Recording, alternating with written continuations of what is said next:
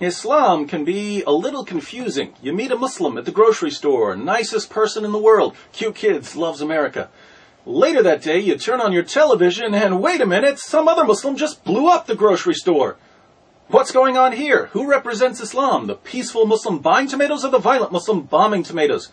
You'd like an answer, so you open up the Quran. You read Surah 2, 256. There is no compulsion in religion. That sounds peaceful and tolerant. I guess the peaceful Muslims are the true followers of Islam.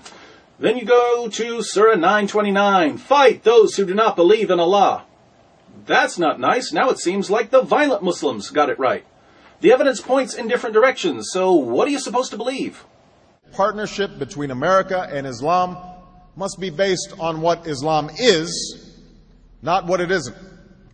If you've ever wondered why there are both peaceful and violent passages in the Quran, if it's ever bothered you that Muslims demand religious tolerance in the West while Christians and Jews can't build churches or synagogues in Saudi Arabia, if you've never quite grasped why organizations like CAIR or ISNA claim that Islam is a religion of peace while they support terrorism behind the scenes, welcome to the most important video you'll ever watch. You can't understand Islam in the world today without understanding one essential fact. Jihad proceeds in stages. As the tiny tadpole grows into the bellowing bullfrog, as the lowly acorn becomes the mighty oak, as adorable parent trap Lindsay Lohan transforms into whatever she is now, so also the tolerant toddler of peaceful Islam eventually goes through puberty. That's when we all find out what full grown, Jew hating, church burning, wife beating, apostate killing, Allahu Akbar yelling Islam is really like in all its blood spattered glory. Whether you look at the life of Muhammad, or the early Muslim community, or the Quran, or the Hadith, or the Sirah literature, or classical Muslim commentaries, or modern Muslim scholarship, or the spread of Islam in the world today, you will find the exact same pattern. There are three stages in the call to jihad, depending on the status of Muslims in a society. And if you understand these three stages, you'll understand Islam, 14 centuries of Islamic history, and the situation we're in right now. Partnership between America and Islam must be based on what Islam is, not what it isn't. Stage one, stealth jihad. When Muslims are completely outnumbered and can't possibly win a physical confrontation with unbelievers, they're commanded to promote peace with non-Muslims and to preach a message of tolerance. For instance, when Muhammad and his followers were a persecuted minority in Mecca, they criticized the beliefs of the polytheists, but they did so peacefully. The revelations Muhammad received during this time proclaimed a future judgment for unbelievers. Allah will one day punish those who reject Muhammad. But in the meantime, to each his own. Live and let live. Coexist. A characteristic chapter from this period is Surah 109. As the Holy Quran tells us, Say, O unbelievers, I do not serve that which you serve, nor do you serve him whom I serve, nor am I going to serve that which you serve, nor are you going to serve him whom I serve. You shall have your religion, and I shall have my religion. Muslims in the West point to passages like this as evidence that Islam is inherently peaceful. But we know from Muslim sources that while Muhammad was calling for religious tolerance in Mecca, he was already planning to conquer the world in the name of Allah. He even tried to lure pagans to Islam by promising them victory over the non-Arabs. Let's look at a passage. One day, some of Muhammad's tribesmen went to his uncle Abu Talib because they wanted to arrange a truce with Muhammad. They wanted Muhammad to stop criticizing their beliefs. Watch what happens. Abu Talib sent for the messenger of Allah. And when he came in, he said, Nephew, here are the sheikhs and nobles of your tribe. They have asked for justice against you, that you should desist from reviling their gods, and they will leave you to your God. Uncle, he said, shall I not summon them to something which is better for them than their gods? What do you summon them to? he asked. He replied, I summon them to utter a saying through which the Arabs will submit to them, and they will rule over the non-Arabs. Abu Jahl said from among the gathering, What is it, by your father? We will give you it and ten like it. He answered, That you should say, There is no deity but Allah. Think about this for a moment. Muhammad's walking around Mecca calling for peace and tolerance. But behind closed doors, he tells the Quraysh, join me and we'll rule over the non-Arabs, Christians, Jews, Persians, etc. These groups aren't attacking Muhammad at all, and he's already planning to conquer them. What does he need in order to subjugate the non-Muslims? He needs an army. And so he asks his tribe to convert to Islam. Now, how many times have we seen Muslim groups in the world today calling for tolerance in public, but saying something very different in private? Goes back to Muhammad. One of the key features of stage one is taqiyya, concealing Islam's true intentions in order to protect the Muslim community. This was eventually made explicit in Surah 328. As the Holy Quran tells us, Let not the believers take disbelievers for their friends in preference to believers. Whoso doeth that hath no connection with Allah, unless it be that ye but guard yourselves against them, taking, as it were, security. Muslims aren't allowed to be friends with non-Muslims unless they're outnumbered and they feel like they're in danger from a stronger adversary. That's when Muslims are told to pretend to be friendly. One of Islam's greatest scholars, Ibn Kathir, comments, in this case, such believers are allowed to show friendship outwardly, but never inwardly. Abu Darda, one of Muhammad's companions, put it this way, we smile in the face of some people, although our hearts curse them. Assalamu alaikum. Another key feature of stage one is victim status. Muslims like to pretend that Muhammad and his followers were persecuted in Mecca simply because they were Muslims. Total nonsense. They were persecuted for antagonizing the Meccans by mocking their beliefs. We read in At-Tabari, the Messenger of Allah proclaimed Allah's message openly and declared Islam publicly to his fellow tribesmen. When he did so, they did not withdraw from him or reject him in any way until he spoke of their gods and denounced them. When he did this, they took exception to it and united in opposition and hostility to him, except for those of them whom Allah had protected from error by means of Islam. Notice that the pagans of Mecca had no problem with Muhammad preaching Islam. They became angry when he began attacking their beliefs, and they had to put up with quite a bit. Listen to this description of what the pagans went through in their own words. We have never seen the like of what we have endured from this man. He has derided our traditional values, abused our forefathers, reviled our religion, caused division among us, and insulted our gods. We have endured a great deal from him. Assalamu alaikum. Muhammad was condemning their beliefs and their values. He was causing division in the city. Not too extreme from a Western perspective. What's interesting is that when the people of Mecca responded in kind and mocked Islam, Muslims said, Oh, they're persecuting us. What evil people attacking us because of our beliefs. Double standards. One of the goals of the stealth jihad stage is to give Islam a privileged status above other religions. But Muhammad's constant antagonism towards the Meccans did lead to actual persecution. And this persecution of the early Muslim community was the best thing that ever happened to Islam. When people heard that poor, defenseless Muslims were being mistreated, they rushed to Muhammad's aid. The Christians of Abyssinia, the Jews of Medina, and various pagan groups all agreed at one time or another to protect Muslims from the mean, bigoted Islamophobes in Mecca. Now keep in mind, Muhammad was already planning to conquer all of these people. But they didn't know that. All they knew was that Muslims were being persecuted and they wanted to help. Once Muhammad and his followers had formed enough alliances and were no longer at the mercy of the Meccans, the message of the Quran suddenly changed. Partnership between America and Islam must be based on what Islam is, not what it isn't. Stage 2 Defensive Jihad. When there are enough Muslims and resources to defend the Islamic community from attacks, persecution, or criticism, Muslims are called to engage in defensive jihad, fighting unbelievers who pose a physical or intellectual threat to Islam. After the city of Yathrib, now called Medina, agreed to protect the Muslim community, Muhammad and his followers left Mecca and they were given permission to fight. Surah 22, 39 to 40. As the Holy Quran tells us, Permission to fight is given to those upon whom war is made because they are oppressed, and most surely Allah is well able to assist them, those who have been expelled from their homes without a just cause, except that they say, Our Lord is Allah. Did you catch that? According to the Quran, Muslims were kicked out of Mecca simply because they believed in Allah. We've already seen that the Meccans had no problem with Muslims believing in Allah or even with Muslims preaching Islam. They had a problem with Muhammad mocking their religion and causing division in their city. But again, Muslims needed victim status for their protection, so I guess Allah decided to fudge history just a little. And throughout history, Islam has demonstrated through words and deeds the possibilities of religious tolerance and racial equality. Now that Muhammad had several non-Muslim groups ready to defend him, he turned to the primary tactic of stage two, terrorism.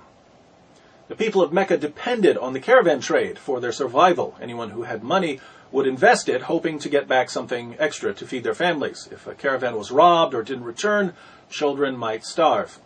So instead of living a peaceful life in Medina, Muhammad started attacking the Meccan caravans. Muslims launched seven attacks against the caravans, and the Meccans never retaliated. During the seventh attack, Muslims killed a man, and they took the goods and some captives as well. The problem was that it was still the holy month when everyone agreed not to fight. Muhammad was a bit worried about this at first, but then he received Surah 2 217. As the Holy Quran tells us, They question thee, O Muhammad, with regard to warfare in the sacred month. Say, warfare therein is a great transgression, but to turn men from the way of Allah, and to disbelieve in Him and in the inviolable place of worship, and to expel His people thence, is a greater transgression with Allah, for persecution is worse than killing. Persecution is worse than killing. Yes, we killed a man during the holy month when there was a universal agreement not to fight, but you persecuted us, and that's worse. So don't you dare judge us. The Meccans had been trying to avoid war, but it was clear that the Muslims weren't going to stop attacking the caravans, and that Meccan trade and the livelihood of the city would never be safe. So the pagan tribes sent an army to protect the next caravan. Muslims attacked and defeated the Meccans at what became known as the Battle of Badr. Notice that the first real battle between Muslims and non-Muslims was a result of non-Muslims trying to protect themselves from Muslims terrorizing their trade routes. Islam has a proud tradition of tolerance. It didn't take long for Muhammad's protectors to realize that they had been duped. Muslims weren't quite the innocent victims they had claimed to be. Muhammad and his followers were far more greedy and violent than the pagans they were now attacking. But these disillusioned defenders soon learned that once you agree to support Muhammad, you don't get to change your mind. Anything other than perfect allegiance to Muhammad becomes grounds for expulsion, seizing property, enslavement, or annihilation. Three Jewish tribes in Medina found that out the hard way. A proud tradition of tolerance. Non-Muslims also learned that no matter how much they disagreed with Muhammad's campaign of violence and intimidation, they had to keep their mouths shut. Muhammad began ordering the assassination of critics during stage two.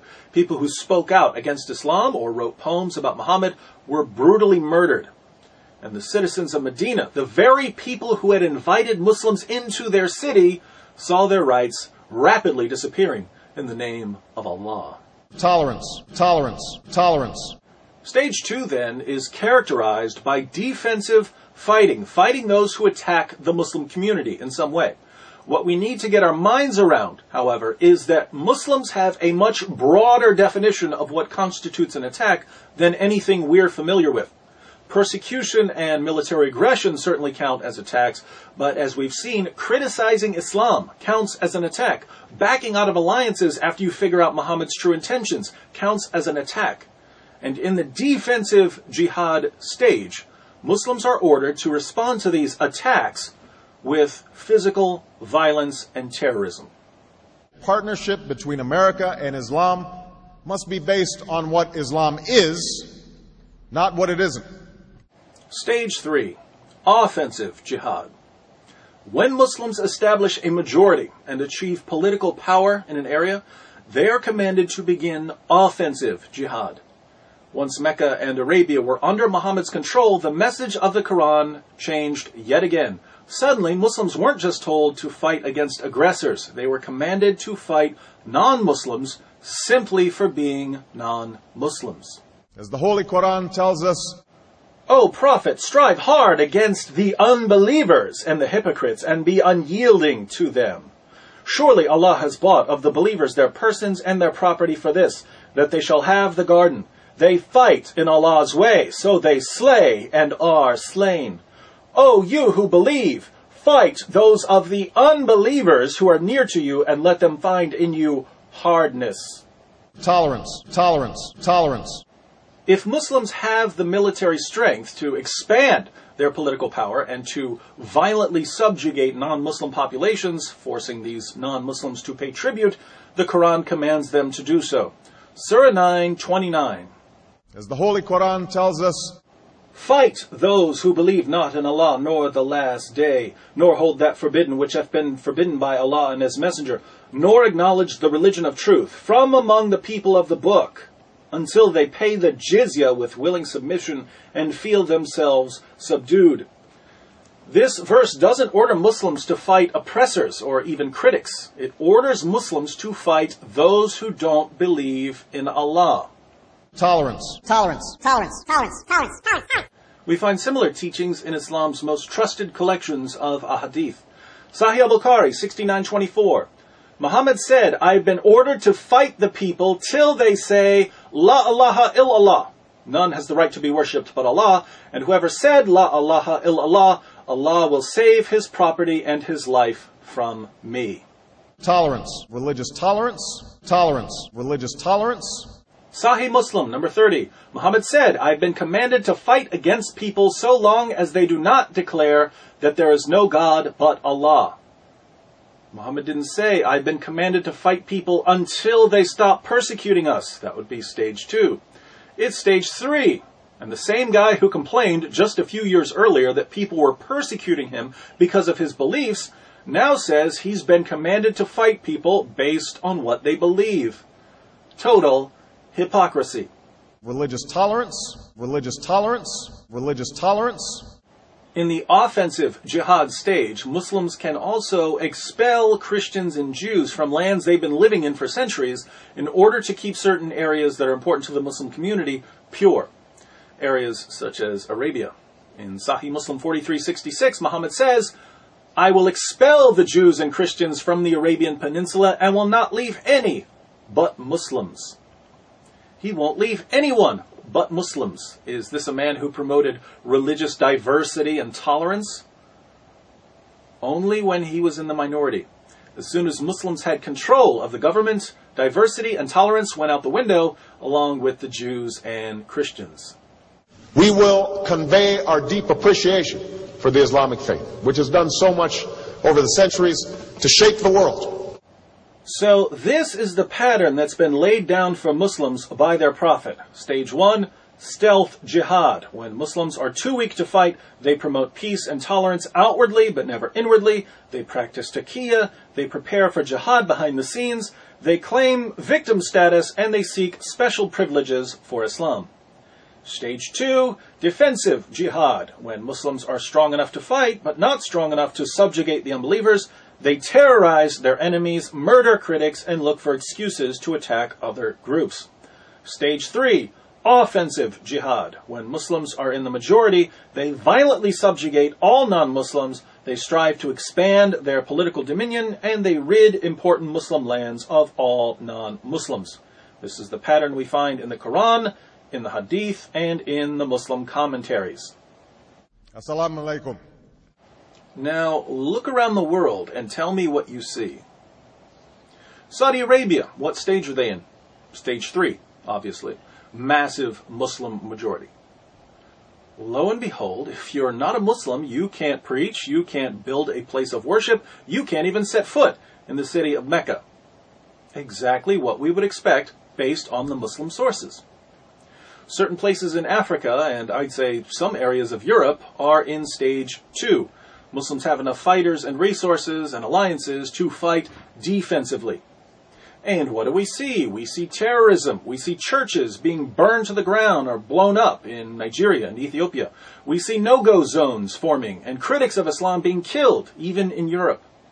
Again, exactly what we would expect based on the Muslim sources. Here in America, where Muslims form a small minority of the population, what stage are we in? Stage one. What's Islam all about, according to American Muslims?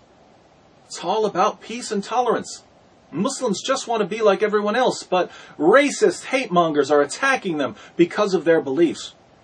That's why we should all be thankful that the government and Christians and Jews are stepping in to defend Muslims from bigots and Islamophobes, just as governments and Christians and Jews stepped in to defend Muslims during the time of Muhammad. And I consider it part of my responsibility as President of the United States to fight against negative stereotypes of Islam wherever they appear. My friends, how difficult is this to figure out? What have we discussed that a six year old couldn't understand? Muslims have been using the same playbook for 14 centuries. It's in all their sources, it's as plain as day.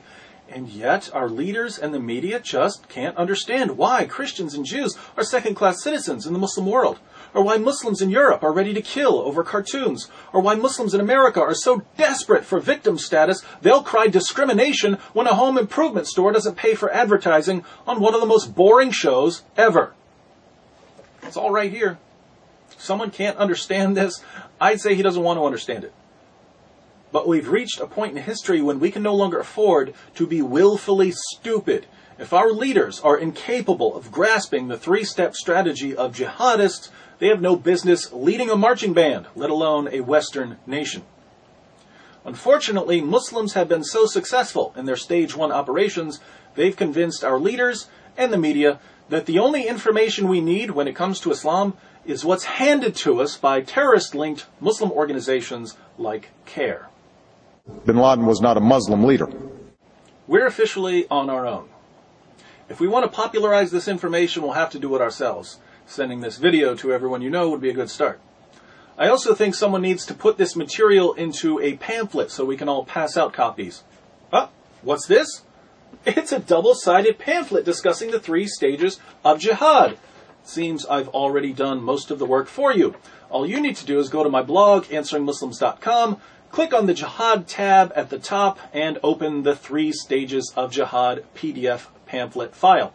You can print this out, fold it up, and give it to those who need to know about jihad, which is pretty much everyone. Islam's greatest ally in the West is ignorance. Jihadists can't subjugate us through physical force, so they're doing their best to subjugate our minds. The ultimate obstacle to global jihad, then, is an informed population of free people. Wouldn't you like to be an obstacle to jihad and Sharia? I know I would. In 2012, let's make a special freedom sized effort to educate ourselves and others about the inner workings of the jihadist machine. And let us call our project Operation Monkey Wrench.